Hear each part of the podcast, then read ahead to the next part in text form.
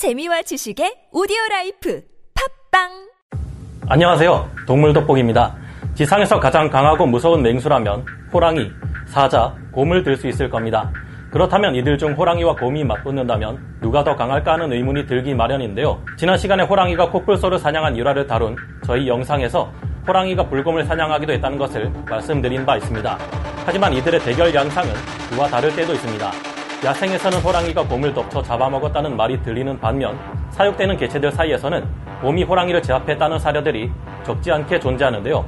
호랑이와 곰, 두 맹수의 대결에서 좀 더 우위에 있는 것은 누구인지, 이 둘의 대결은 상황에 따라 어떻게 달라지는지 분석해보며 궁금증을 해소하는 시간을 가져보겠습니다. 전문가는 아니지만 해당 분야의 정보를 조사 정리했습니다. 본의 아니게 틀린 부분이 있을 수 있다는 점 양해해 주시면 감사하겠습니다. 호랑이와 곰은 지상의 맹수들 중 가장 크고 강력한 동물들입니다. 아시아 지역에 주로 서식하는 호랑이의 덩치는 종류마다 다르고 시기에 따라서도 다르긴 하지만 수컷의 경우 작게는 100kg부터 크게는 300kg이 넘으며 암컷 또한 70kg에서 200kg까지 나가는 무서운 맹수입니다. 시베리아 호랑이의 경우 꼬리 길이가 1m를 차지하기는 하지만 전체 몸 길이 3.17m에 체중이 350kg에 육박하기에 덩치 또한 굉장한데요. 곰은 아프리카와 오스트레일리아, 남극을 제외한 전 세계 넓게 분포하여 살아가고 있는데요. 곰 또한 종류, 지역에 따라 크기 차이가 천차만별이지만 그리즐리라는 말로 유명한 회색곰 수컷의 경우 작게는 180kg 정도지만 큰 것은 400kg까지도 나갑니다. 북극곰은 몸 길이만 2m 이상에 수컷의 경우 무게가 300kg에서 700kg, 암컷의 경우 150kg에서 500kg까지도 나가는 거대한 동물인데요. 알래스카 남부의 코디악 불곰 또한 엄청나게 커서 북극곰보다 약간 작거나 거의 비슷한 크기를 자랑합니다.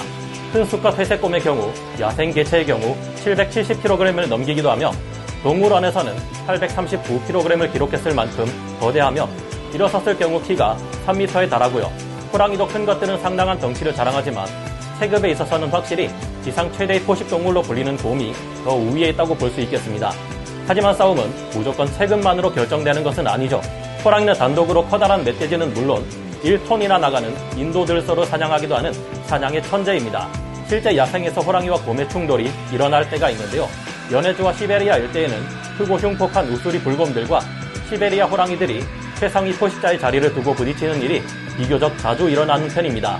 우수리 불곰은 수컷의 경우 몸 길이 1.5m에서 1.8m에 200kg에서 370kg의 덩치를 가지고 있는데 최대급 개체의 경우 몸 길이가 2.3m에 달하기도 합니다. 암컷의 경우도 100kg에서 250kg까지 나가는 만큼 덩치에서는 우수리 불곰이 절대 시베리아 호랑이에게 밀리지 않습니다.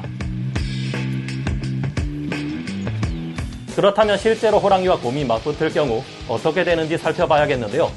오래전 기록이긴 하지만 1898년 4월 19일 벵골 호랑이가 우리를 탈출한 흑곰을 제압한 적이 있습니다. 그리고 1907년 12월 6일 벵골 호랑이가 북극곰을 쓰러뜨린 기록이 있는데요. 하지만 곰이 호랑이를 쓰러뜨린 기록도 만만치 않습니다.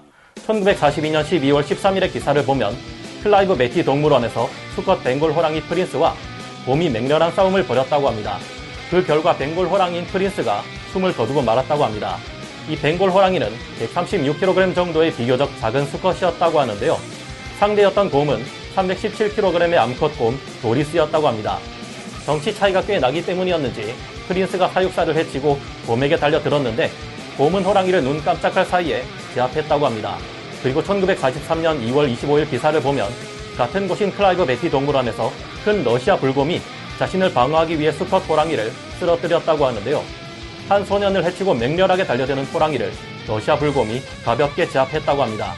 2006년 10월 미국 미주리주에서는 탈출한 회색곰이 성체 암호랑이를 죽이는 일이 일어났다고 하고 2008년 8월 4일 미국 미주리주 브란슨 지역에서 탈출한 곰 한 마리가 성체 호랑이를 죽였다는 기록이 남아있습니다. 호랑이와 사자가 싸우는 영상을 보면 보통 호랑이가 사자보다 앞발을 이용한 연타 능력이 앞선다는 것을 확인할 수 있습니다. 사자는 돌격하면서 타격을 가하는 반면 호랑이는 뒤로 물러나면서 반격을 가하거나 사자의 목덜미를 물려고 합니다. 사자는 전진하면서 공격하기에 체중을 실을 수 있어 사자의 타격이 더 강할 수 있겠지만 호랑이는 여기에 맞고 쓰러지지 않습니다. 뒤로 빠지면서 유리한 위치를 잘 잡는 호랑이가 사자의 공격을 잘 방어하는 듯 보이는데요. 호랑이가 조금 더 높은 곳에서 사자에게 연타를 가하거나 물 수 있는 기회가 많은 반면 사자 쪽에서는 호랑이 아래쪽에서 가슴 부위나 목 부위를 물려고 해도 호랑이가 자꾸 뒤로 빠져버리니 싸움이 불리하게 흐릅니다. 호랑이가 사자를 눕힌 상태에서 물고 있을 때가 많지만 사자도 이를 떨쳐내고 일어날 때가 많으니 초반에는 호랑이가 유리하지만 달라질 수 있어 보이죠. 어쨌든 여기서 알 수 있는 건 호랑이는 뒤로 빠지면서 반격할 수 있고 빠른 연타 공격이 가능해 방어 능력이 뛰어나다는 것입니다. 하지만 이런 것이 곰에게도 통할까요? 곰과의 대결에서도 호랑이는 뒤로 빠지면서 앞발로 방어를 하는 것을 볼 수 있습니다. 하지만 곰은 사자와 달리 뒤치거나 자빠지지 않고 체구가 커서 호랑이가 유리한 위치를 잡고 방어하기가 힘들어 보이는데요. 호랑이의 반격은 뒤로 빠지면서 연타를 가하는 것이기에 체중이 덜 실리고 타격력이 약해진다는 단점이 있습니다. 이런 반격이 사자에게는 통할지 모르나 힘과 체급으로 밀고 들어오는 곰에게는 잘 먹히지 않는 것으로 보이는데요. 이 대결에서 시간이 지나자 갈수록 호랑이는 힘이 빠졌고 결국 도망가다 곰에게 잡혀 체구를 맞이했습니다. 하지만 기습을 할 경우 호랑이도 정면으로 싸울 때와 달리 강력한 공격을 할 수 있습니다. 이때는 방심하고 있는 곰에게 200kg에서 300kg의 체중을 실어 강력한 공격을 급소에 가할 수 있는 만큼 그 결과는 확실히 다른데요.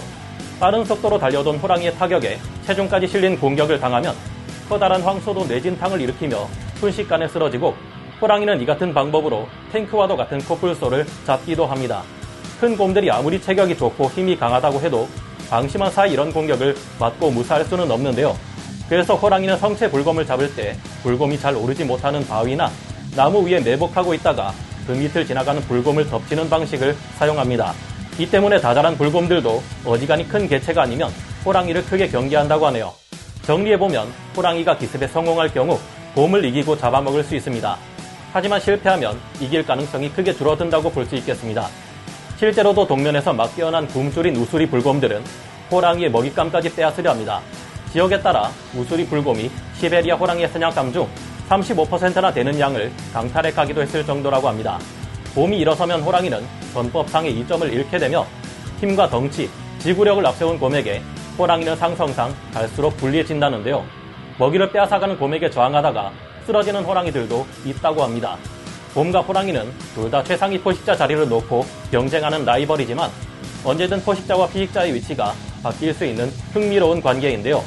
각자의 사냥 형태에 따라 그 승패가 달라진다는 점을 보면 역시 야생에서 가장 중요한 것은 자존심 따위가 아니라 생존 그 자체라는 것을 새삼 느끼게 됩니다. 흔히 호랑이와 사자가 비슷하다 생각하지만 사자가 곰과 맞붙을 경우는 또 전혀 양상이 다르다고 하는데요. 그에 대한 것은 다음에 기회가 되면 또 다뤄보기로 하고 오늘 동물 돋보기는 여기서 마치겠습니다. 감사합니다.